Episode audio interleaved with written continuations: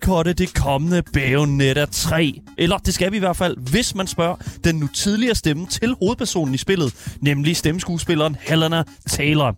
Netflix overvejer også nu seriøst at hoppe over på cloud gaming-vognen i en fremtidig spilløsning på streaming-tjenesten. Men kan, det retfærdiggøre, kan de retfærdiggøre det, retfærdiggøre det over for investorerne, nu når kun 1% af deres aktive brugere har benyttet sig af den her nuværende version af spiltilbuddet på siden.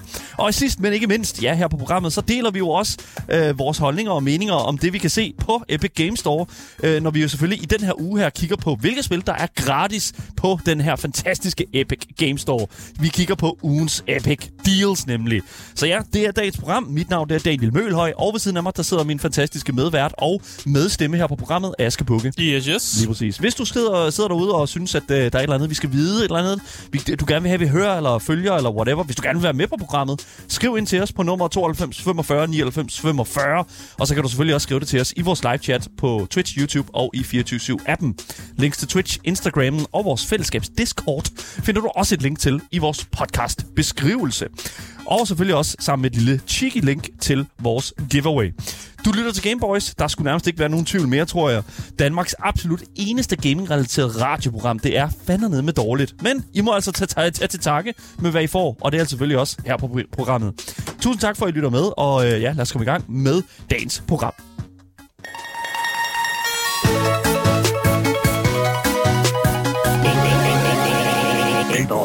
Hvis man er en af de fans, som ser frem til det nye Bayonetta-spil, som udkommer den 28. oktober, så bliver det altså uden den originale stemmeskuespiller Helena Taylor, mm. som lægger stemmen til netop Bayonetta. Og Helena Taylor er blevet udskiftet med øh, skuespilleren øh, Jennifer Hale, som blandt andet, blandt andet har lagt stemme til den kvindelige Commander Shepard fra Mass Effect-spillene. Hvilket er, en, et, bare lige for at pointere, fucking great voice. Altså Ja. virkelig god stemme. Ja, så en, en god stemmeskuespiller bliver udskiftet af en anden god stemmeskuespiller. Ja. Og udmeldingen fra Platin, øh, Platinum Games, som er dem, der laver Bayonetta-spillene, øh, var, at Helena Taylors øh, schema simpelthen ikke passede med deres, og de derfor var nødt til at finde en anden.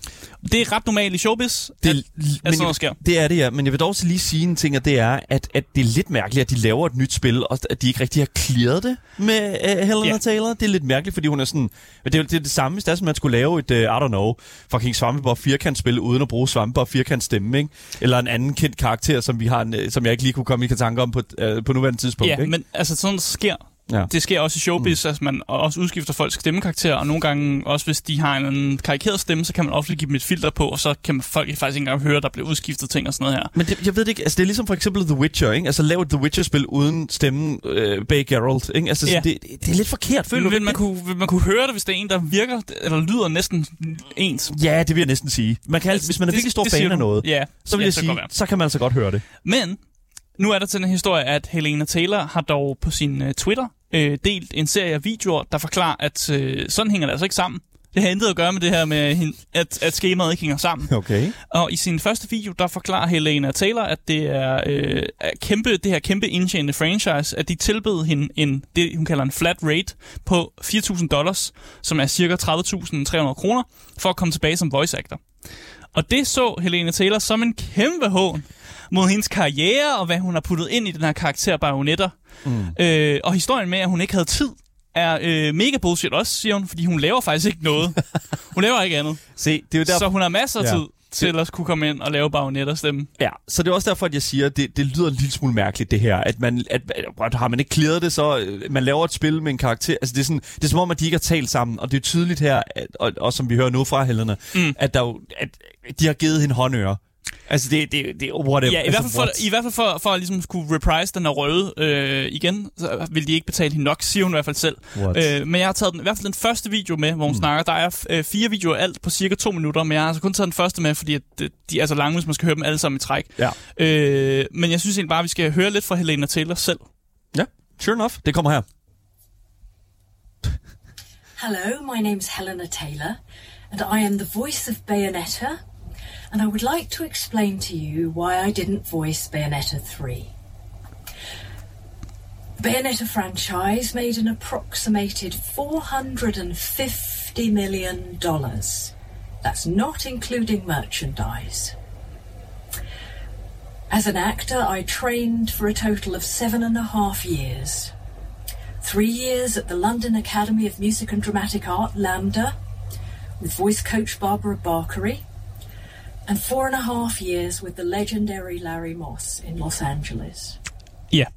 I den her video, der hun starter selvfølgelig ud med at sige, at hun er voice actor til Bayonetta, og så fortæller hun jo selvfølgelig de ting, som jeg allerede har fortalt det her. Det her med, at hun blev tilbudt den her flat rate på 4.000 dollars, og hun synes, det er en kæmpe hån, som hun også siger Ja. i starten af videoen. Hun har været så meget uddannelse, hun er blevet trænet af de her voice actors, hun har gjort så meget for at få den stilling i hendes karriere, som hun nu har. Hun synes, hun fortjener lidt mere end, mm. end den her flat rate for 4.000. Og i, øh, jeg ved ikke, om det er den her video eller en af de andre videoer, der fortæller hun også, at hun, øh, efter hun fik, lavet, fik givet det her tilbud, så rakte hun ud til Hideki Kamiya, jeg håber, jeg udtaler det rigtigt, Ja. som er, han er japansk ex, executive director på spillet, og forklarede ligesom situationen til ham. Øh, og hun siger også, at hun fik hjælp til at skrive øh, til japansk på ham, til ham, så øh, han ligesom kunne forstå det endnu bedre. Øh, og der vendte han så tilbage med en besked, hvor han jo skrev, at han værdsatte hendes arbejde og alt det, hun har gjort for franchisen, og at fans vil elske at få hende tilbage til at lave stemme til Bayonetta. Det er jo det, fans allerhelst vil have. Ja. Øh, og derefter tilbyder han samme 4.000 dollar tilbud. Okay, så Efter han har fortalt, hvor nice det er, hun er, arbejder for virksomheden. Mm. Øh, hvad hedder det nu? Der bliver skrevet i vores Twitch-chat her øh, fra hvad hedder det, Ultimate Fighting Panda. Øh, han skriver her, øh, hun fik øh, 250 øh, dollars i timen. Hun arbejdede 16 timer og fik øh, 4.000 kroner, ikke? Altså, det er jo, man kan jo sige et eller andet sted, at, øh, bare lige for hurtigt, hvad hedder det nu, øh, men det er for tidligt Bayonetta-spil, fordi hun har jo ikke lavet noget arbejde for det nye Bayonetta her. Så Jamen, det er lige der, præcis, Der lige kender vi jo præcis. ikke, uh, kender Nej. vi jo ikke flat raten eller sådan Nej, nej, nej, noget, nej, men det, det, altså, jeg ved ikke, altså sådan, det er jo et rimelig stort payment step down, eller det, ved- ja, det ved jeg ikke. Altså sådan, okay, bare lige for at pointere. Bayonetta er en stor franchise. Bayonetta ja. Ja. har en virkelig, virkelig Som hun også selv siger following. i starten af sin video, hun fortæller, at de har tjent øh, mega mange millioner af kroner, mm. og det er udelukkende på spilsalg. Øh, hun siger, at de har jo tjent meget på merchandise også, og der er jo, det er jo, der er jo lagt mig Bayonettas øh, navn til. Og mm. jeg ved også godt, at de fleste, øh, sådan, øh, hvis man har et stort franchise, så tjener man vildt meget på merchandise, hvis det sælger godt i hvert fald. Ja. Så der må de have tjent endnu flere penge på. Så derfor føler hun bare, at ligesom, hun har været med til at forme, hvordan den her karakter lyder.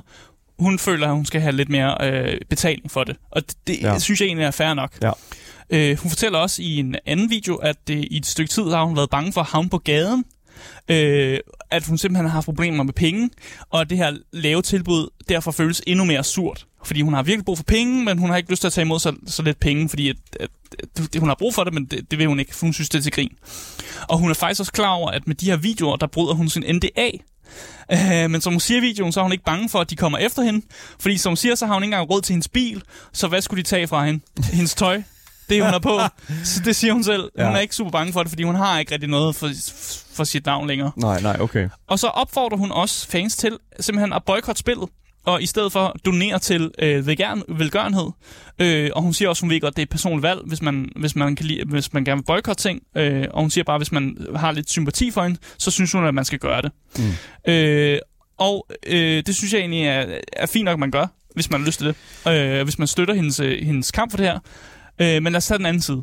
Ja. Fordi Ja. Hideki Kamiya har også på sin Twitter været ude og udtale noget. Øh, og han har sagt øh, følgende. Mm. Trist og beklageligt over usandhedens holdning. Det er, hvad jeg kan fortælle nu. Og så skriver han også til sidst, i øvrigt, pas på mine regler. Øh, og når Hideki Kamiya, han skriver, at man skal passe på hans regler, så er det fordi, han er rigtig god til at blokere folk, der siger ham imod. Oh. Øh, det, er, det er jo altid et godt tegn, kan man Og, sige. og især rigtig mange engelske accounts er blevet blokeret, øh, og selv publikationer, altså nyhedsmedier, er faktisk blevet blokeret af ham, Ja. øh, som har prøvet ligesom at, at spørge ind til nogle ting. Mm.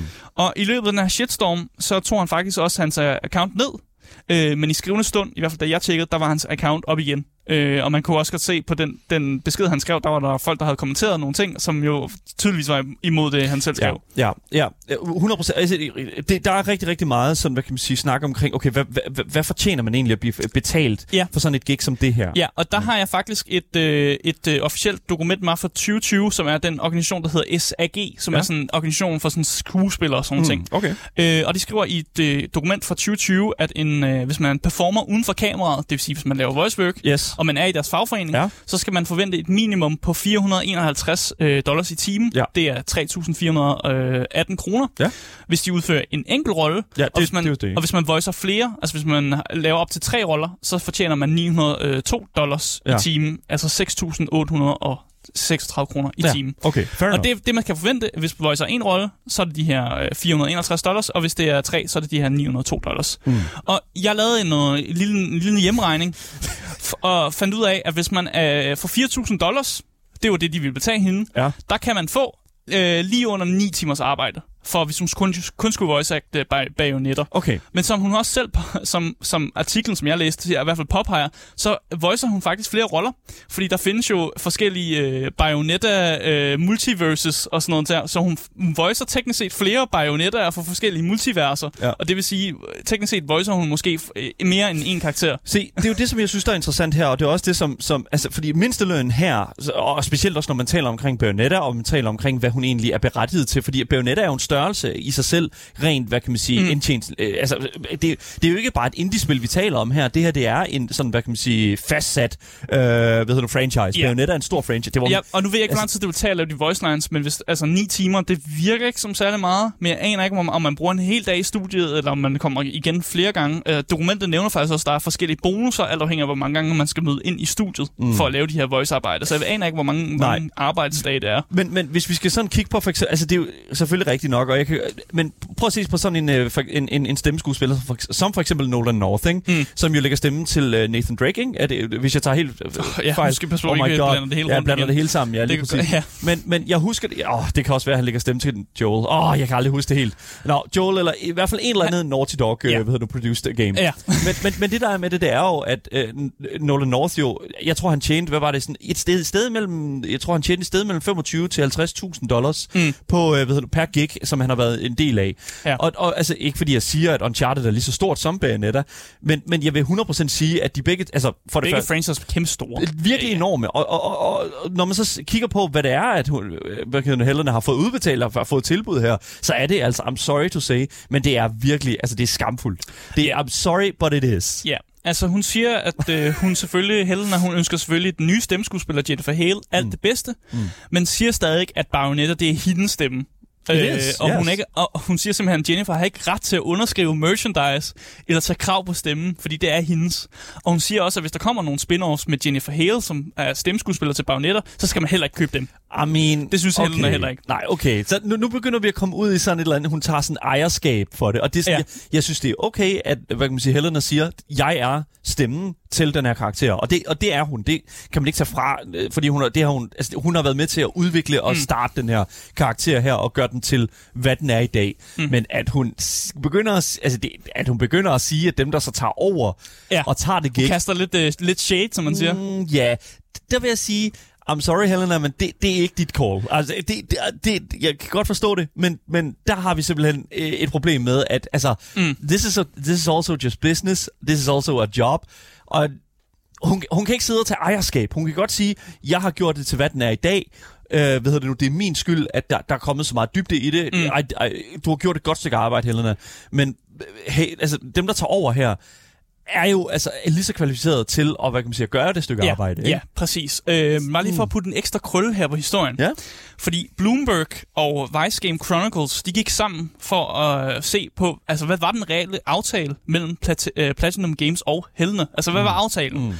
Og de skriver, at øh, faktisk blev tilbudt et sted mellem 3.000 og 4.000 dollars per 4 timers session for mindst fem optagelsessessioner for i alt mindst 15.000 dollars i, i minimum. Wait, what? Og det er mere end, hvad Helena siger i de her videoer. Hun siger bare, at hun vil betale en flat rate, for det er jo 4.000 for det hele. Og her der siger øh, Bloomberg og øh, Video Game Chronicles, mm. at det var altså 3.000 og 4.000 per session, der var. Okay. Og der skulle minimum være fem sessioner. Hmm. Det vil sige i hvert fald fire gange fem Ja. minimum. Og som, mi- som minimum vil hun blive betalt 15.000. Ja. Og det vil sige meget, meget mere end den flade, flade rette, som hun siger. Og det her tilbud, det blev øh, legitimeret af reporteren, som hedder Jason Schreier. Og Jason Schreier, det er ham, vi tit bruger, som er ham, der deler de her inside, øh, det, det her insiderviden hele tiden. Han er god til, han er god til insider commentary, Yes. vi ikke sige det på det. Og han det er virkelig plejer dygtig journalist. altid at holde vand. Ja, det gør det. For det meste holder det altid vand. Det gør det. Øh, og der er også nogle anonyme personer, der har fortalt øh, Bloomberg, at øh, snakken mellem Plati- øh, Platinum Games og Helena er faktisk blevet sammen, fordi hun bad om at få et sekscifret beløb. Så nogle anonyme personer øh, på indersiden, de siger simpelthen, om det er Helena, der har bedt om at få øh, mere, end hun måske fortjener. Hvor de måske har faktisk givet hende et fint nok tilbud. Men What? så har de rækket ud til Helena Taylor igen, og hun holder fast i, øh, i sin beretning om, hvad der skete, og, sag, og siger faktisk, at de her anonyme kilders beretninger, de er, det er en absolut løgn, mm. og at det er et forsøg på at redde deres røv og spillet. Så hun siger, at øh, de her informationer om, at hun har fået det her mellem per session og 3.000 til 4.000 per session, det siger hun, det er, det er løgn. Ja, det, okay. det passer ikke. Så der, der bliver stillet et spørgsmål i, hvad hedder det nu, øh, i, hvad hedder det nu, i chatten fra Anox, og der spørger, eksisterer der ikke en kontrakt? Og, og, og, Og, og det er jo det, er jo, det, er jo det, det, som- jeg mener, det, at, det, det, at altså- de siger i hvert fald, at de har set en kontrakt, der siger det her ting, men igen, hun siger, at det er noget løgn. Ja, altså... Og jeg har ikke ja. personligt kunne se kontrakten selv, Nej. så jeg ved det ikke. hvis det, man kan sige, det er jo ikke i, det er jo ikke i, hvad kan man sige, den, den parts interesse, som jo selvfølgelig øh, ikke siger sandheden her, mm. så at vise den der kontrakt, fordi det er jo the flat fucking dials, og jeg er ked at sige det, men hvis det er sådan, hvis det havde været Helenas, øh, hvis det er, at Helena mm. talte sandt her i forhold til, hvordan det hang sammen, så havde hun jo vist kontrakten. Det, det eller i hvert fald, det kan jo godt være, at, hun, at der står, at man ikke må vise kontrakt, der er en NDA eller Altså, hun eller siger, hun er ligeglad med en lægen. Well, okay, så er jeg ked at sige det, men altså, Altså, det er jo derfor, hun lavede de her, den, Den- her, den her videoserie med alle mulige ting. then show us the contract, and then we'll support you. Altså, det er sådan, det, I'm sorry, men altså, vis mig, vi, vis os, hvad det er, de har tilbudt dig. Mm. Hvis du kan vise noget konkret, så er vi med på, altså, så er det fint. Bayonetta says, let's be bear better, ikke? Altså, sådan det... Bayo better. Ja, lige præcis. Altså, vi vil gerne støtte op omkring hele den her kurs her, men hvis det er sådan, at, at, hvis det er sådan, at du siger en ting, og vi har andre kilder, der siger, at det faktisk er den helt anden retning, mm. og du egentlig bare uh, thrower a tantrum, hvis man skal sige det på den måde, så, altså, så, så er det rigtig, rigtig svært at stille sig bag dig, Helena. Der er, fald, sorry. der er i hvert fald påstand mod påstand her. Ja, Øh, den nye voice actor Ja. til Bayonetta, Jennifer Hale, mm. øh, har ikke udtalt sig super meget, no. da hun også er under en NDA. Men hun siger dog, hun har alligevel skrevet sådan en statement, hvor hun siger, at hun støtter voice acting i samfundet, og hun gerne vil have, at alle bliver betalt en færre og ordentlig løn. Men hun retweetede også et indlæg fra en stemmeskuespiller, der hedder Ben Dis- Diskin, som siger, at øh, det at høre den ene side af historien ikke betyder, at du har hørt hele historien, Nej. og at sprede en mening baseret på delvis information ikke eller kan sprede misinformation. Mm. Så noget tyder på, at Jennifer Hale måske faktisk slet ikke er på Helenas side. Selvom hun siger, at hun støtter voice acting samfundet og det her. Men hun siger alligevel, at der er måske flere sider af sagen, end Men- bare den, som Helena ud, ud, udleverer. Men, men jeg vil så til gengæld også sige her, at, øh, at det Jennifer, hun siger her, er jo ikke forkert. Fordi at, at hvis, det er sådan, Nej. at, hvis det er, at, at, at, hvad hedder det nu, Helena, hun siger, at okay, fair enough. Øh, hvis det er sådan, hun siger noget forkert. Helena, hvis Helena siger noget forkert, mm. øh, og, og, og, og Jennifer går ud og siger, jamen jeg støtter communityet. Altså hvis det, hele, hvis det hele er foregået på ordentlig vis alligevel, mm. så er det jo det, som Jennifer siger. Fair nok, jeg støtter det, og det er jo sådan, det skal være. Som ikke? Helen også siger, Ja. ja. det at Jennifer har fået rollen, er jo ikke direkte ulovligt. Det der, der, der er jo ikke Well, noget no. unormalt i, at man udskifter nogen, no. No. når der kommer en ny sæson, og hun, ikke er, hun har ikke fået en kontrakt. De har hyret en anden stemmeskuespiller. Der er ikke noget sket noget ulovligt. Det er fair game for Jennifer af. Men Helena, hun siger bare, at det er blevet gjort på en, en forkert måde, og at hun, den løn, hun skulle have modtaget, den var altså, direkte unfair. Okay. Og nu ved vi jo heller ikke, hvad Jennifer er blevet tilbudt. Om hun er blevet tilbudt for den højere ra- rate, fordi hun også er en, en person, der har været i industrien i lang tid, og Ja. også har noget ekspertise og noget erfaring. Mm. Så vi ved heller ikke, hvad hun er blevet, hvad hun er blevet betalt. Om hun får højere løn måske end Helena, We- we eller om know. hun gør det til billigere penge. Hun gør det nok for billigere penge, fordi hvis der, og og det tror jeg virkelig, fordi hvis der er sådan, at Helena har begyndt at, sådan at sige, Altså, alright, nu er vi det tredje spil, vi skal have flere penge. Jeg vil ved, jeg vil, jeg vil faktisk våge påstå at sige, at Jennifer Hale er en større stemmeskuespiller, end Helena er. Det skal jeg ikke begynde at lægge mig ud i. Det er Nå, jeg ikke det- helt sikker på. Jeg er større Hun fan har- af hun Jennifer Hale, men, Men det hun har mere, er. hun har mere til Ja. sit navn. Ja. Hun har mere, hun har mere performances til sit navn, end, Ja. øh, end, end, end Hel- Helena har. Ja, altså jeg- jeg- 100% jeg er større Jennifer Hale-fan. Mm. Øh, det, det, Det har ikke noget med at være fan, det Nej, noget med at gøre, at hun har mere, Ja. på, hun har mere erfaring. ja, det, og, og det er jo så, hvad det er. Men det betyder ikke, at, øh, det, det betyder ikke, at en person er bedre. Nej, nej, erfaring, ikke. erfaring er en ting, men Ja, ja, ja. også bare sådan decideret... Altså, øh, udfører du arbejdet øh, Ja, godt ja. nok til den karakter et eller andet sted. Ja, præcis. For Ja. jeg vil sige, uh, female Commander Shepard er ret meget anderledes uh, end, uh, hvad hedder det nu, Bayonetta. Ja. Uh, det, er alt, hvad jeg har at sige til det. Jeg, jeg håber, at det her, det, uh, der kommer mere information frem i lyset. Hvis Helena taler sandt, Altså, der kommer konstant nye ting ud af den Ja, historie. Sådan, den er, den er ja. blevet opdateret du ved, i, i, i et par uger nu snart. Øh, at, at der f- f- nye information kommer ud hele tiden. Ja. Øh, men det, det er svært at se, hvor, hvor, hvordan det ender. jeg, jeg, Om, det, jeg har om brug for at spillet se bliver den- boykottet. Ja, jeg har brug for at se den kontrakt. Jeg, jeg, jeg, jeg, jeg synes, at det boykot der, det, det er en lille bitte smule sådan... Det, altså, for what cause? Ikke? Altså, sådan, det, det, Hvis man støtter Helena, I guess. ja, yes. Jeg ved det ikke. Ja. Lad os, vi, vi, vi, får se, hvordan og hvorledes det kommer til at forholde sig. Om det påvirker deres salgstal. Jo, det bliver også spændende det at må- se. det må vi se. Altså, det kommer ud den 28. oktober, Yes. så vi får se snart. Ja, jeg tvivler stærkt. Jeg tvivler stærkt, det kommer til at, at, at gøre noget som helst ved de salgstal. Men vi får se. Ja.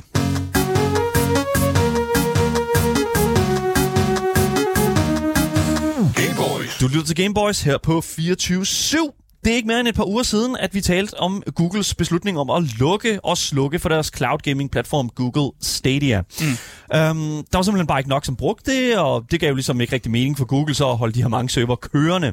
Og hvad kan man sige, det er jo den slags problemer, som ofte rammer projekter som dem her, og ligesom at det, der netop uh, hvad kan man sige, gør, at, at man nu lukker det lort, det er også det sådan et eller andet sted, jeg tror uh, kommer til at ramme Meta på et tidspunkt uh, med deres sådan VR Horizon Worlds ting der, ikke, som vi jo talte om i sidste mm. uge, uh, blandt andet i forbindelse med deres uh, Metaverse legs. fucking introducere mm. ben i Horizon Worlds, ikke? Ja. Um, men bare fordi et studie lukker en dør til cloud gaming markedet, så behøver det ikke at betyde, at, øh, at hele industrien automatisk bare mister lysten til at sådan ligesom udforske det her marked på deres egen måde. Bare Logitech, for eksempel, der lige har annonceret deres Logitech Cloud håndholdte cloud gaming device. Ja, i samarbejde med hvis- Xbox. Ja. I samarbejde med, med Microsoft og Xbox og den ja. slags jo, ikke? Um, så der er jo stadigvæk interesse for den her måde her, og sådan at sælge gaming til forbrugerne på. Og det er åbenbart også en ting, som Netflix har sat næsen ret meget op efter nu, og jeg bebrejder dem ikke, fordi for det første, så har Netflix' spil, spilplatform næppe været sådan en særlig stor succes, hvis man sådan kigger på det hele. Der er flere rapporter, som har været inde og sige, at mindre end 1% øh, mm. af deres sådan aktive medlemmer har benyttet sig af den her gaming-platform, som der lige nu er på mobilen. Altså, ikke? jeg har ikke brugt den. Nej, og det er det, altså sådan, det, det, Er der nogen, der har brugt den derude? det er der sikkert. 1% af deres aktive medlemmer. Jeg ved ikke, hvor mange øh, Netflix har. Jeg tror, det er sådan øh, nogen af øh, 20 millioner. Øh, 1% er fandme lidt. det er lidt, ja selvfølgelig 1, 1% af nogen af 20 millioner, det, det, det, det er stadigvæk en del mennesker, men det er ikke nok til at ligesom at få det, af, sådan få det fra jorden igen, ikke luft under vingerne. Men for det andet, så vil jeg også sige, at hvis de kan få det til at fungere, i forhold til for eksempel cloud gaming og den slags, så sparer de jo også en vanvittig masse penge på fremtidens sådan spiludviklingsomkostninger og den slags. Altså hvis det er sådan, at de bare fucking kan øh, udvikle det til at køre på en stor server, jamen Mm. fair enough, no worries. De, så, altså, så kan de jo holde det hele in-house, og de kan jo sådan set også, øh, hvad hedder det nu, øh, få nemmere ved at, ligesom at inkludere andre spil fra, fra andre platforme, mm. øh, og ud på folks øh, platforme, øh, som ikke bare er mobilen. Men der er lang vej hen til målstregen, og nu hvor fucking Google har kastet håndklædet i ringen, så er det jo rimelig svært øh, ikke at være skeptisk over for den her slags sådan, ambitioner for et firma som Netflix. Ja, hvis Google fandme ikke kan, kan finde ud af det, så bliver man sådan lidt, okay, Netflix, tror I, I kan finde ud af det? Ja, og men, men det skal også altså det skal også siges at jeg sagtens kan se Netflix brillere inden for den her sådan afdeling af gaming. Ja. Fordi at det, det vi jo egentlig taler om her som, som Netflix gerne vil lave, det er jo et medie, som over nettet bliver streamet direkte til din skærm i høj opløsning. Mm. Og hvis nogen øh, kan gøre det her i verden, og som har erfaring med den slags, ja, så Ja. er det sgu da fucking firmaer som Netflix, som der jo mange år har gjort deres bedste for ligesom at innovere streaming-teknologien. Mm. Netflix leverer jo fucking 4K-streaming. Øh, sådan- Jeg tror, de har sådan 1000 film øh, på, på, på det der sådan niveau, der du kan købe dig ind på, mm. hvor du sådan kan altså sådan, øh, streame i 4K. Øhm, og selvom hvad kan man sige, det at streame en film ikke er ligesom det samme stykke, det er ikke det, er ikke det samme stykke kode jo selvfølgelig, Ja. som at, at streame sådan et real-time spil over en wifi-forbindelse. Så er jeg faktisk, jeg kan godt se Netflix komme op med en eller anden interessant løsning. Altså sådan, øh, til det her problem her, som jeg tror Google øh, stødt på. Men spørgsmålet er jo, om, om det overhovedet er noget, som folk ville kunne komme til at bruge et eller andet sted. Ja, fordi hvis folk bare har imprintet i deres hoved, at Netflix det er, det er til serier og film, så er der måske mange, som ikke engang tænker over, om jeg mm. kan også game her, og det er måske heller ikke der, hvor det er heller ikke det medie, hvor gamerne tager hen, mm. vil jeg i hvert fald forestille mig. Altså, jeg har ikke, jeg har ikke, der er ikke noget i mig, der siger til mig, Nej. hey, prøv lige at tjekke uh, Netflix sådan gaming-tab ud. Det, det får jeg ikke lyst til. Men, men det er også sjovt, fordi at, altså, de har heller ikke rigtig sådan presset det ud rigtigt. Uh, der bliver mm. også skrevet i vores uh, Twitch-chat her, Google brugte ikke engang YouTube til at promovere Stadia.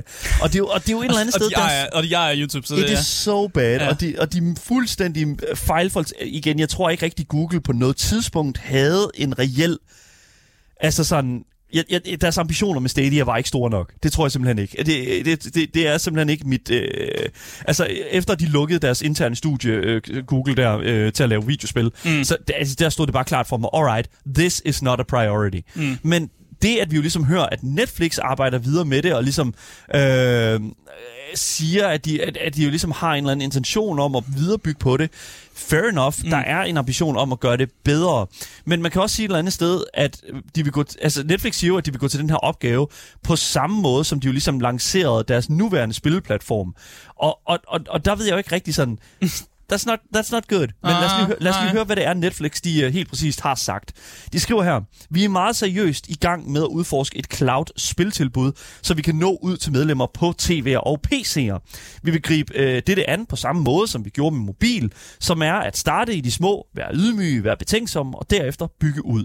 Men det er et skridt, vi synes, vi bør tage for at møde medlemmerne, hvor de er på de enheder, hvor de bruger Netflix. Hmm. Så det største problem med øh, sige, det her, det er jo, at de allerede har prøvet den her fremgangsmetode før, og det har ikke virket. Ja, men de siger, men, ja. men de siger statement jo, at det er til P- TV og PC. Lige præcis. Og ja. det, er jo det, som, det er jo den største ændring i deres taktik. Det er Ja. jo, at de nu har mulighed for ligesom at, at, at, at, at, at, gribe den her nye chance for at få det til at fungere, ved simpelthen at, at, gå ud over det, som vi jo, de har nu, som, hvor det hele kun er på mobilen. Mm. Simpelthen at få det ud på folks TV'er og PC'er. Altså der, hvor de jo reelt set øh, bruger for fanden Netflix-abonnementet, ja. Som også har mulighed for ligesom at bløde ud i det, vi også laver på de her, øh, de her andre skærme. Ikke? Altså på PC. Vidderligt bare hoppe over i deres gaming-tab, og så bare starte et spil der. Fordi se, øh, selvom at Netflix siger, at den her cloud gaming løsning skulle blive sådan, hvad kan man sige, et value add, så, så har jeg jo også en lige mine betænkeligheder i forhold til sådan prisen. Fordi som vi før har set med Netflix, øh, så har de jo, har de jo med at, sådan at rampe prisen godt og grundigt op. Øh, hvis du skal sådan tilgå for eksempel den her ekstra del her, øh, med sådan deres 4K-tilbud, der tror jeg, at du skal betale sådan 150 kroner for at kunne tilgå det, øh, hvilket var en del mere end, end der, det her normale tilbud, som er på 79 kroner om måneden. Ikke? Mm. Øh, Asger, jeg, jeg tror, jeg har spurgt dig om det før, men Ja. jeg skal bare lige få det igen sådan. Hvis du, hvis, hvis Netflix, ja, har du et Netflix-abonnement? Øh, ja, eller min kæreste har. Ja, ja, så, men ja, ja. Men altså, vil du sige, hvor meget vil du betale? Vil du betale noget ekstra for det første, for at kunne tilgå den her sådan, hvad kan man sige, Netflix gaming-løsning?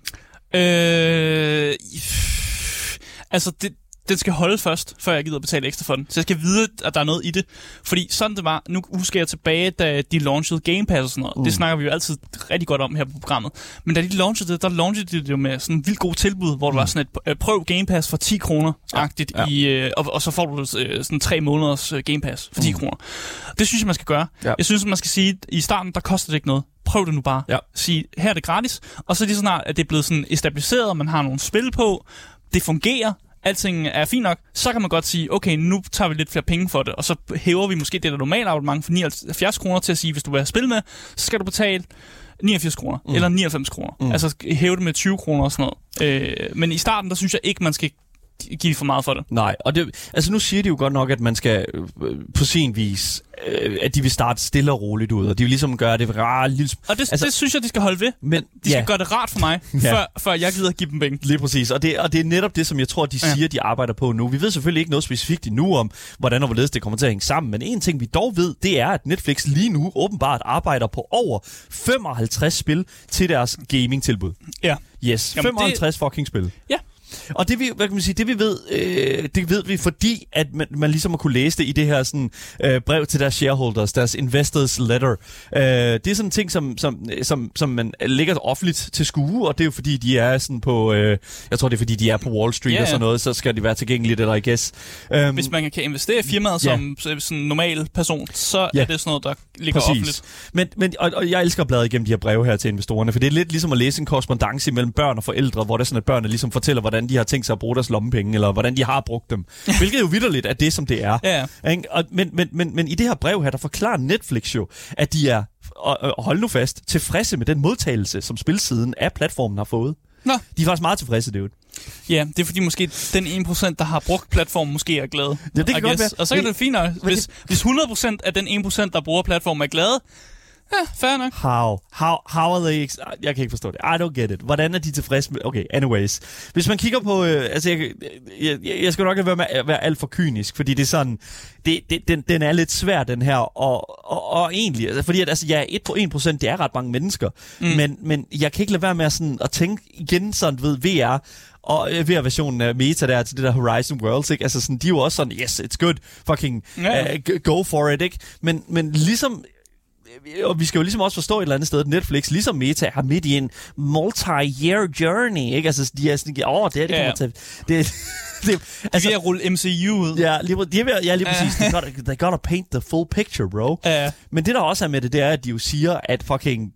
De har jo sagt, at de har sagt, at, sådan, at det, at det her det skal jo bare være endnu en årsag til at få brugerne til at, sådan, at blive hængende. Mm. Ikke? Altså, så det, ah, det er ikke... Det, this is not the main focus. Just a little bit extra. Altså for dem kan det være, en, at de måske kan cutte deres budget, mm. fordi man bruger rigtig mange penge på at lave, øh, lave film, og ja. jeg tror, jeg har en idé om, at man måske bruger flere penge på at lave film, end man bruger på at lave et spil. Ja. Så på dem kan det være en måde, de ligesom hugger lidt deres budget, og i stedet for begynder at producere flere spil. Ja. Samtidig med, at de siger, at vi udbyder flere ting, vi kan hæve vores abonnement. Men nu kiggede jeg Profit! lille- Ja, profit. Men nu Kapitalismen! Ja, well. Baby! Ej, jeg kiggede en lille bitte smule på, hvad det var, at Netflix de, øh, de, de er endt ud i og ligesom at tilbyde deres brugere. Og, og hvis jeg skal være helt ærlig, altså sådan, deres største spil, det er spil, som de har indhentet fra andre udviklere. Og så er der et par enkelte, jeg tror Netflix Originals, som er udviklet. sig. Og det er også det, vi talte jo med, med Asbjørn her, som, havde, øh, som var i gang med at lave den her fantastiske Udo-konsol her, mm. som er, er et mobilspilsplatform, øh, dansk produceret og den slags. Men det, det, som jeg synes, der er interessant, det er, at de kan få det til at køre rundt og producere et par videospil i deres lille indie-team. Ja. Og det sætter jo meget, det synes jeg jo et eller andet det sætter også meget sådan, okay, så hvis det eneste Netflix egentlig har puttet over på deres øh, platform lige nu, det er et par enkelte sådan meget low budget fucking mobilspil, og så et par større, sådan, hvad kan man sige, outsourced mobilspil. Mm. Altså, så er det jo ret tydeligt at se, okay, fair enough, Netflix har faktisk ikke rigtig gjort noget endnu Ikke selv. med den her platform. Ikke selv. Nej, Rigtigt. de, de har ikke rigtig postet noget i det, og det tror jeg også et eller andet sted, det som jeg tror, de sælger lidt til deres investorer her, det er sådan, alright, vi er jo faktisk ikke rigtig gået i gang med det nu. Det vi rent faktisk er gået i gang med, det er de her 55 spil, som vi, er i gang med at køre. Og selvom vi ikke ved, om de her 55 spil, øh, som de er i gang med at lave, bliver til deres øh, åbenbart cloud-løsning, som de siger, de øh, overvejer nu, mm. eller til den platform, som vi har allerede nu, så kan jeg sagtens se, at, at der kunne komme noget konstruktivt ud af det, uanset hvad. Specielt når man kigger på øh, de her sådan 2,4 millioner abonnementer, Netflix åbenbart har tilføjet bare her i tredje kvartal af i år, hvilket jo er hvad kan man sige, mm. et ret stort turnaround fra det her store tab, som de led sådan tidligere på året. Ja. De led jo ret mange tab for første gang nogensinde i starten af øh, 2022 øh, af, af sådan her abonnementer. Så det har de altså turned around nu. Men hvad der kommer til at ske i fremtiden, Det er rimelig ret, Det- ret godt klaret, når man snakker om, at vi er i en krise. Ja, Så, når vi er præcis. på vej ned i en økonomisk krise. men, men Ja. jeg tror bare, at Netflix har været ret gode til sådan et eller andet sted at sælge sig selv. I stedet, altså sådan, Er verden noget shit? Se noget Netflix. fucking watch, watch this program. It's, it's, it's fine. Og det er et eller andet sted, altså, men vi ved ikke, hvad der kommer til at ske. Vi skal selvfølgelig nok holde øje med hvad kan man sige, den her historie her. Men Netflix har dog sagt, at de kommer til at slå hårdt ned på account-deling i fremtiden. Mm. Altså en password sharing, som de selv kalder det. Så hvis du havde håbet på, at du kunne sidde og game med en, den account, du har lånt af din onkels brors barn, ja, så kan du lige så, du kan godt tro om igen. Det er fucking, don't do it, man. You're not gonna be able to do that. Men vi får se, hvad der sker, når Netflix træder ind øh, træde ud på det område, hvor Google fucking fejlede, nemlig i cloud gaming-verdenen. Det bliver fucking interessant, og jeg glæder mig sindssygt meget til at dække det her på programmet.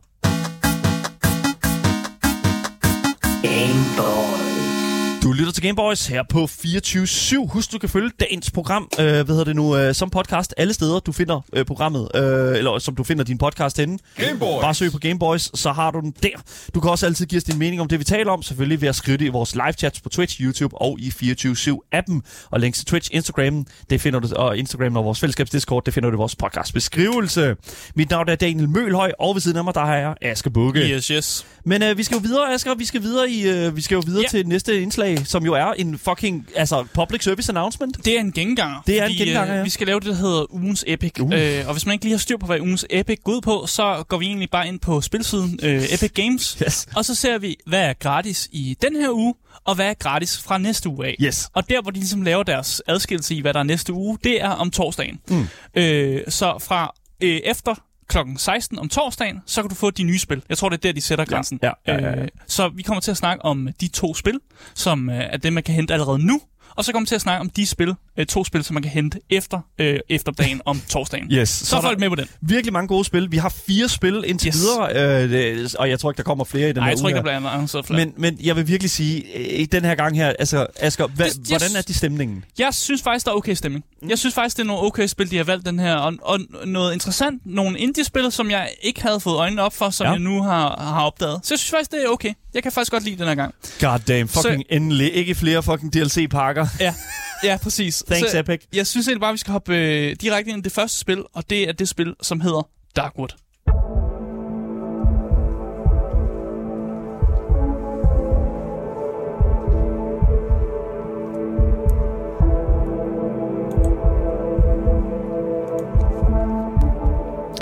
Ja, yeah, Darkwood. Mm. Det er udviklet af Asset Wizard Studio, som er øh, tre dudes fra Polen.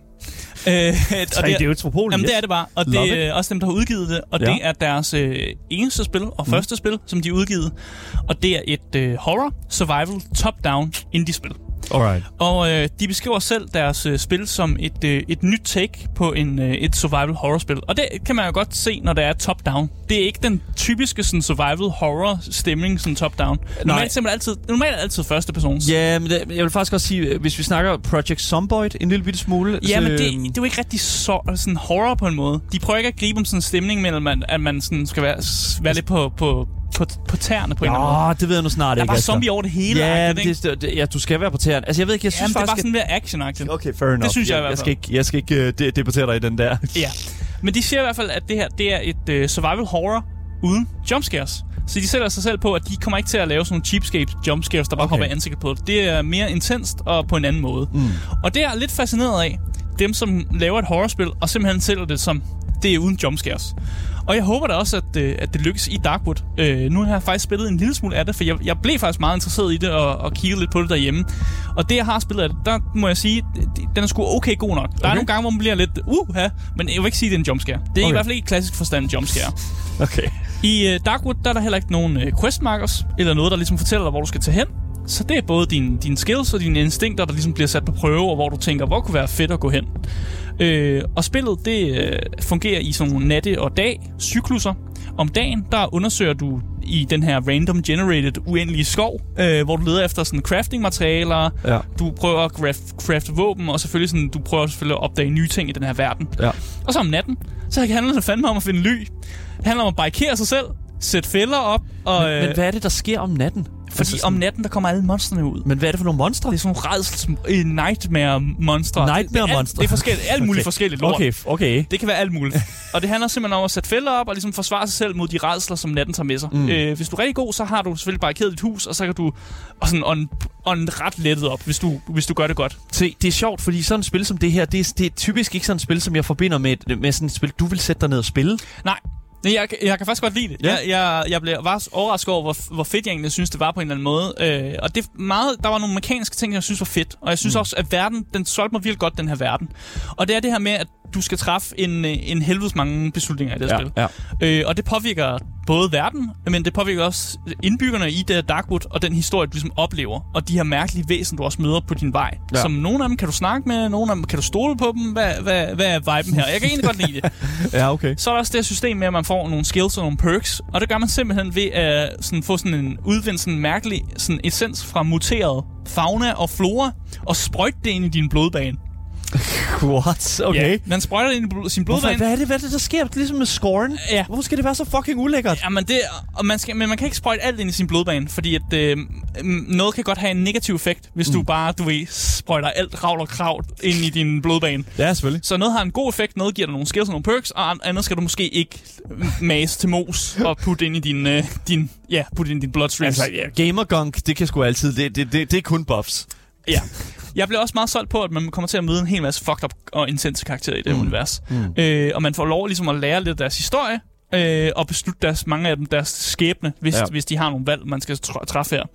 Øh, og spillet råder dig. Der er et, et stort tip, øh, som spillet råder til, det er simpelthen, lad være med at stole på nogen. Spillet siger, lad, don't trust anyone. Don't trust Lad være anyone. med at stole på nogen. Og som øh, netterne går, så begynder øh, grænserne mellem, hvad der er virkelighed, og hvad der er egentlig bare er meget mareridsagtige fantasier, ligesom at udviske sig selv. Mm. Og hvornår forsvarer du dig selv mod et rigtigt monster, og hvornår forsvarer du dig mod dine egne hallucinationer. Ja. Det var altid fedt. Det var altid godt at vide. Altid godt at være lidt på dupperne, ikke? Ja, ja. og så hvis man går ind og kigger på How Long to Beat, så kan man også se, at det her spil, det har 28,5 timers gameplay. 28,5 ti- det er fandme give bang det er fandme, buck, det dude. er fandme meget for et survival horror-spil, som sælger sig selv, som om det har noget atmosfærisk sådan horror, og der er en masse ting, man kan, ud, øh, man kan opleve og sådan noget der. Og som sælger sig selv, altså i det her område, i denne omgang her, fuldstændig kvitterfrit. Ja, Ja, præcis. Og det er også lavet goddamn. af tre meget passionerede mænd fra Polen. Yes. Jeg elsker, at du lige skal inkludere Polen. Det, det er sådan, at man ved, når det kommer fra Polen, så er det rigtig godt. Bare se Jamen, på det- Witcher. Ja, men man kan også godt mærke, at det er et polsk spil. Nå, Mange okay. af de der sådan, udklip og sådan, øh, avisartikler, man får, det er sådan på polsk eller sådan Okay, noget. Så der er sådan lidt... Øh, der er sådan en god stemning der. Okay. Spillet koster normalt øh, 67 kroner. Mm. Mm. Ikke, ikke super meget, men selvfølgelig. Det er gratis lige nu. Og øh, af det, jeg har spillet indtil videre, så kan jeg bestemt anbefale, øh, at man, man kigger nærmere på Darkwood. Jeg synes, det er spændende. Jeg kan Cool. godt lide det. Fuck, hvor nice, dude. Jamen, øh, det er gratis indtil på torsdag. Ja, På, øh, hvad hedder det nu, Epic Games Store. Få fat i det hurtigt. Skynd fat jer, hurtigt, ja, lige præcis. Men øh, der er også et andet spil, som bliver gratis, eller i hvert fald er gratis, mm. lige nu, og indtil på torsdag klokken 5, tror jeg vist nok, det er der er cut-off. Ja. Og det er altså det spil, næste spil, som vi skal tale om her på programmet. Gameboys. Fordi det næste spil, det er altså et spil, som øh, det er, jeg, jeg ved faktisk, jeg, jeg, har virkelig svært ved at definere, hvad det her spil er. Jeg skrev til Asger, det er, det er en feberdrøm. Det, er- det, er, det er et element af en fucking feberdrøm. Jeg er, rigtig, rigtig, jeg er ikke rigtig klar over, hvordan jeg skal forklare det. Ja. Men ja, lad os bare komme direkte ind i det, fordi det spil, vi skal snakke om, det er jo selvfølgelig spillet Toe Jam and Earl Back in the Groove.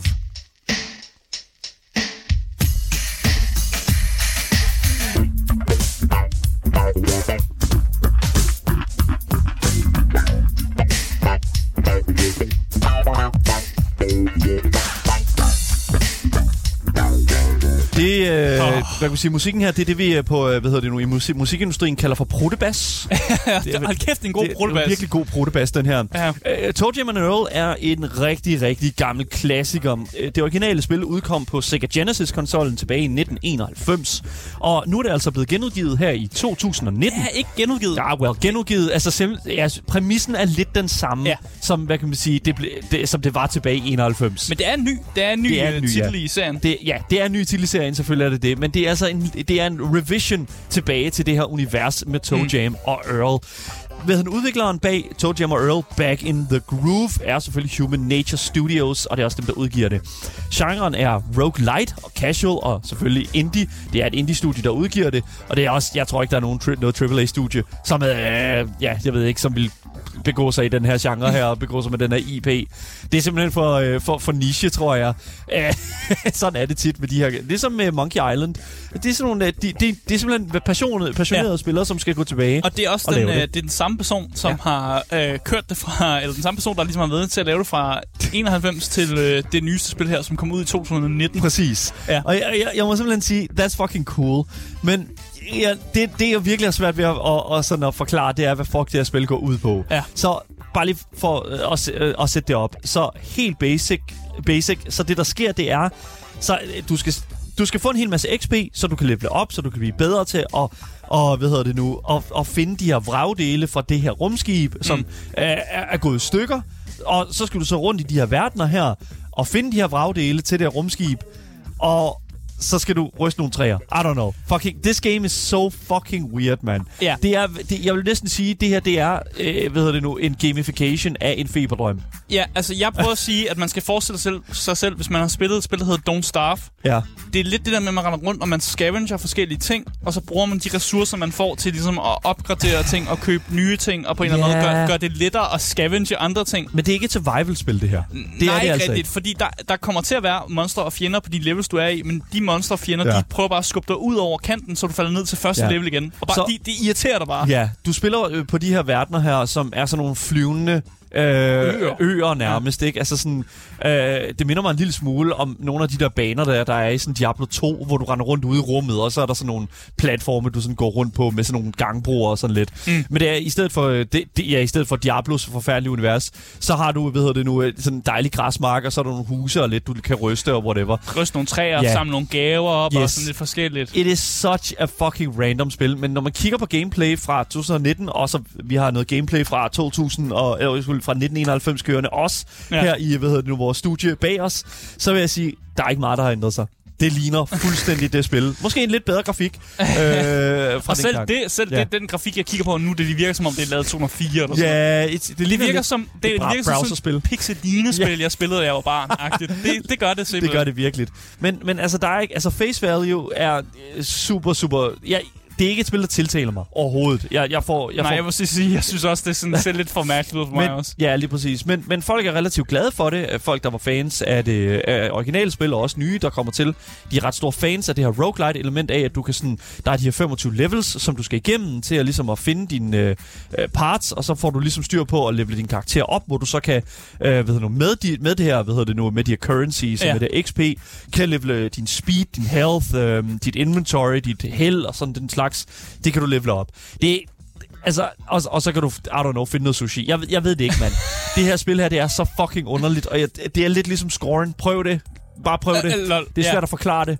Bare prøv det. Så, så tror jeg, det giver mening for Ja, dig. man kan spille co-op. Ja, så du det- kan spille co-op lige præcis. Det er jo nemlig også en af de ting, der er rigtig fede ved det her, det er, at du kan dele den her forfærdelige oplevelse sammen med andre. øhm, så prøv det. Det er gratis. Det er i hvert fald unikt, det er helt sikkert. Ja, det er det fandme. Jeg, jeg, jeg ved ikke rigtig, hvad jeg ellers skal sige til det, dude. Er, er, er der altså, andet end, at det, det skal opleves? Nej, oplev det, øh, og hvis du er fra 90'erne, og du har spillet det før, så, så er det fedt at være tilbage og Så- opleve nostalgien. Ja, lige præcis. Ja. Men, det, men det er selvfølgelig det spil, som er gratis. Øh, De to spil i hvert fald, som er gratis i den her uge her indtil på torsdag. Ja. Ja. Selvfølgelig Toe Jam and Earl, og så selvfølgelig også Darkwood. Men Asger, efter på torsdag, Ja, så kommer der altså nogle andre spil.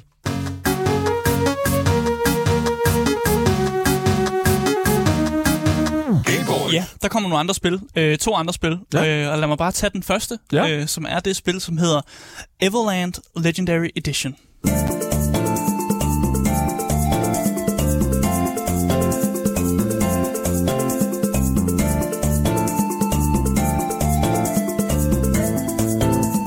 Hvad er det for noget fucking... Uh, Generic Music, well, yes, very generic. det er med vilje.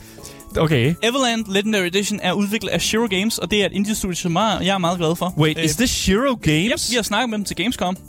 Shiro Games, er det ikke dem, der har udgivet fucking... Øh, det der Kung Fu-spil, vi snakkede Nej, om? for ikke, ikke Kung Fu-spil, men de har ud, øh, udgivet det spil, hvor man spiller Mercenaries bane, der hedder War Tales. Nå, War Tales, ja, Ja, ja selvfølgelig. Ja, det præcis. er klart. Undskyld. Ja. Øh, udgivet af Shiro Unlimited, det er deres publishing firma. Ja. Så det er, det er der ikke noget mærkeligt. Nej. Og genren er RPG, adventure, action og multigenre.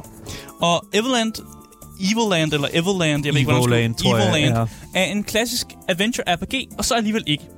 Fordi i den her Legendary Edition, der får man selvfølgelig en DLC med, og så får man Everland 2 også. Så man får faktisk Everland 1 og 2 med. Ja. Øh, det er lige puttet ind. Så to fuldspil. Ja. Og Everland er en rejse igennem videospilshistorien, og mere specifikt adventure RPG-genren. Fordi Everland har nemlig ikke kun én type gameplay, men forskellige typer, man sådan skifter mellem. Mm. Det vil sige, i løbet af gameplayet, så unlocker man nye mechanics og grafiske opdateringer, som gør, at som jo så gør, at man pro- progresser Ja. gennem spillet. Så, så det det er jo sådan et spil, som det er jo et metaspil, det her. Det er jo simpelthen, Ja, altså, det er en kom, præcis. det er et social comment, eller kom, det er en kommentar til, hvordan... Altså sådan Det er en de homage. Spil, ja, en homage, ja. Det er ikke en commentary, det er mere sådan en hyldest Ja. til, til mange af de her gamle spil. Ja, Øh, og det er det her med, at noget af det her øh, gameplay, det ligner sådan Pokémon-grafik med yes. noget turbaseret combat, mens andet har noget mere sådan old school Zelda-agtigt, mm. med, med mere sådan aktive kampsekvenser, ja. i stedet for at det er turn-based. Øh, og de skriver også, at spillet er inspireret af Legend of Zelda, Diablo og Final Fantasy. ja. Så hvis du moser dem sammen i sådan en stor cocktail, så er det Everland, du får. Det er en fucking god idé, det her. Det, det, ja, og de siger også, altså, spillet skal ses som en stor homage til RPG'eren, og de bruger meget tid på at lave referencer til videospils historiske ting. Øh, og der sniger sig faktisk en del filmreferencer ind. Øh, og så er der også det fede med, at spillet, altså før man selvfølgelig kunne få det gratis på Epic, så kunne det fås på stort set alle andre platforme. Mm. Det kunne fås op på mobilen. Øh, og Everland prøver ikke at opfinde den dybe tallerken i forhold til sådan, altså gaming-mechanics og sådan ting. De prøver bare at forholde sig til et videospils historien, ja. Og prøve at få så mange af de her klichéer øh, ind i deres videospil. Det er fucking fedt. Øh, og bare lige for også at vende Everland 2, det får man nemlig også med, øh, så er det et spil, som har de samme tendenser, øh, og mechanicsene, øh, som etteren har, har de også, men de døjer sig med tidsrejser som deres tema. Oh, great. Så hvis man, man får også lige det element af kl- kliché tidsrejse sm- smidt ind i toeren, så igen med en masse humor og re- reference. Mm. Øh, og det er, det er egentlig bare det, Everland er. Altså, folk er ikke super glade for historien, men jeg tror heller ikke, det der har været fokuset. Fokus har lidt bare været Det at, at, at, at være så kliché som overhovedet muligt, for, fordi folk godt kan lide det der nostalgifølelse Ja. af at altså, spille klassiske videospil. Vi sidder og kigger på noget gameplay lige nu, og der, er altså sådan, der, hvis man kigger i starten, så er det sådan den der traditionelle Game Boy, øh, ved nu, øh, øh, den der sådan Game Boy æstetik, ikke? Ja. Altså det, det er næsten de der grønne farver der. Det ligner meget sådan Pokémon Red, for eksempel, hvis man skal sige det på den måde. Ja. Men senere, hvis man sådan skruer en lille smule frem i det her gameplay. Ja, så får vi Final Fantasy. Altså, ja, Ja, Final ja. Fantasy vil jeg næsten ikke sige. Jeg vil næsten sige sådan, øh, hvad det hedder det der, det andet, så Dragon Quest. Ja, Sådan ja, ja, ja. Dragon Quest. Jeg synes virkelig, at det, at det taler meget ind i sådan den æstetik. Det er fucking fedt. Ja, og man får altså bang for i buck. Ja. Hvis man skal købe den her Legendary Edition, så, skulle den, så koster den 149 kroner. Uff, okay. Og det kan du simpelthen få øh, gratis, hvis du er hurtigt inde på Epic. Og det synes du skal være. Ja. Øh, og hvis Virkelig be fast, dude. bare spille igennem de her klichéer og have det sjovt med det, Ja. og ikke tage det for seriøst. Nej. Fordi spillet prøver heller ikke at være et seriøst RPG. Det, det gør det ikke. Det er et gimmick-spil, og nu får du det gratis efter på torsdag, så det er sådan lidt... Give it a go, man. Ja. It looks fun. Yes, ja. give it a go. Give it a go. Look, it looks fun. Game Boys. Men det sidste spil, Uh. som kommer ud efter på torsdag, det er en, øh, det jeg vil kalde en oldie but a goodie. Very oldie, but very goodie. Og det er simpelthen fordi Epic Games, de giver væk Fallout 3.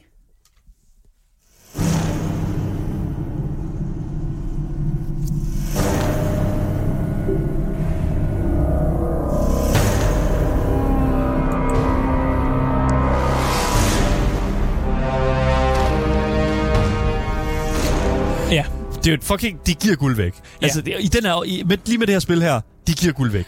de giver Fallout 3 Game Oh of the God. Year Edition. Oh my god. Det er udviklet af Bethesda Game Studios og øh, udgivet af Bethesda Softworks. Det er en RPG, en open world og et adventure-spil. Altså, det her, det er seriøst. Også en first-person shooter, for at First være person helt shooter, ærlig.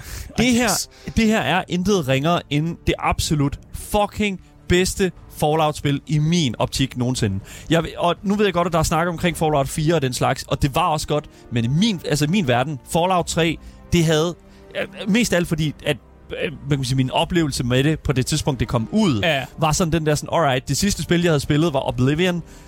Her kommer Fallout 3, Oblivion, bare med guns, og i den her dystopiske verden. Det her, det var mit første sådan, hvad min første oplevelse med Fallout-verdenen. Mm. Så jeg synes virkelig, at, at det har en virkelig særlig plads i, min, i mit hjerte, at det er sådan, this was just so fucking great. Historien er god, det er også noget, som øh, Chris skriver i vores Twitch-chat. Historien havde bare sindssygt meget til sig, mm. udover bare at være det der sådan dystopiske, øh, hvad hedder det, altså New, der er jo mange, der vil sige, at New Vegas måske er bedre, men træeren kom bare ud på et tidspunkt, fordi på det tidspunkt var Skyrim ikke kommet ud. Nej, det kom tilbage ud i øh, 2008, Ja. det her Fallout. Ja. Øh, så det var før Skyrim kom ja, ud, det kom ud i selvfølgelig. 11. Øh, men det sjove er jo, at det kører på samme engine. Ja, og, well. og samme stykke kode, var jeg ved at sige næsten. Running on the same og potato. Ja, Oblivion, Skyrim og Fallout og sådan Ja. noget, det er fandme kører på det samme, og det er vildt, at hvordan de har kunne slippe afsted med det, og så stadig, du ved, lave opgraderinger nok til, at Ja. det, de på en eller anden måde har kunne binde sig fast til, til videospilsverdenen på den her måde. Men altså, hvis man ikke ved, hvad, hvad Fallout er, jeg ved ikke, altså man laver en karakter i en postapokalyptisk fortids-fremtidsverden, hvor atombomberne, de har bombet alting i smadret, Ja. og folk, folk er blevet til muterede bæster, der har overtaget verden, Ja. Øh, men der findes også folk, som har låst sig selv inde, Ja. og det er dem, der har, bor i de her kæmpe store bunkersystemer, så menneskeheden er jo ikke helt fortabt endnu. Nej. Og det er jo lidt det, man kæmper for. Man kæmper for den der, den der stump af menneskeheden, der stadig er tilbage. Ja, lige præcis. Øh, og man kan selv vælge, om man vil være en røv, eller om man vil være en god samaritaner. Altså, en, en, en, hvad kan man sige, ikke en rigtig, altså en, en, Eller bare en, et røvhul. et røvhul, ja, lige Ja, præcis. ja, ja. Eller, altså, ja. Okay, fair nok, jeg gider ikke engang snakke om det der. Men Nej. det der, altså, det, det, det er simpelthen Choose Your Own Adventure i den bedste, for, i den bedste sådan, version og, øh, hele det univers.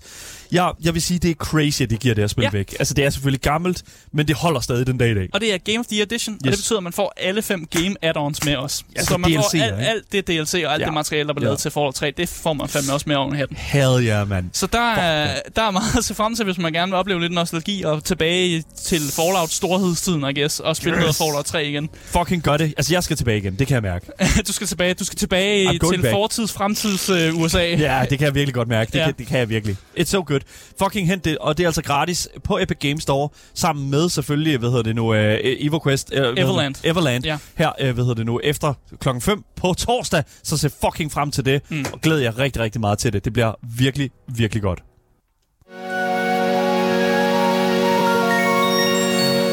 Jeg håber også, I synes, at det har været godt, fordi vi har altså ikke mere på programmet for i dag. Tusind tak, fordi I har lyttet med. Husk, I kan følge podcasten alle steder, så længe I bare følger det gyldne navn. Game Boys. Så vi ser aldrig en nyhed, en anmeldelse eller et interview nogensinde igen. Og hvis I vil kontakte med os, så kan I selvfølgelig finde links til at gøre netop det i vores podcastbeskrivelse, sammen med et lille link til vores cheeky giveaway. Mit navn er Daniel Mølhøj, og med mig i studiet der har jeg haft Aske Bukke. Yes, yes. Og så, ja, er vi jo tilbage igen i morgen med meget mere gaming og meget mere Gameboys til jer, der sidder derude og er top tier gamers. Vi ses alle sammen, og have en rigtig god dag. Hej hej.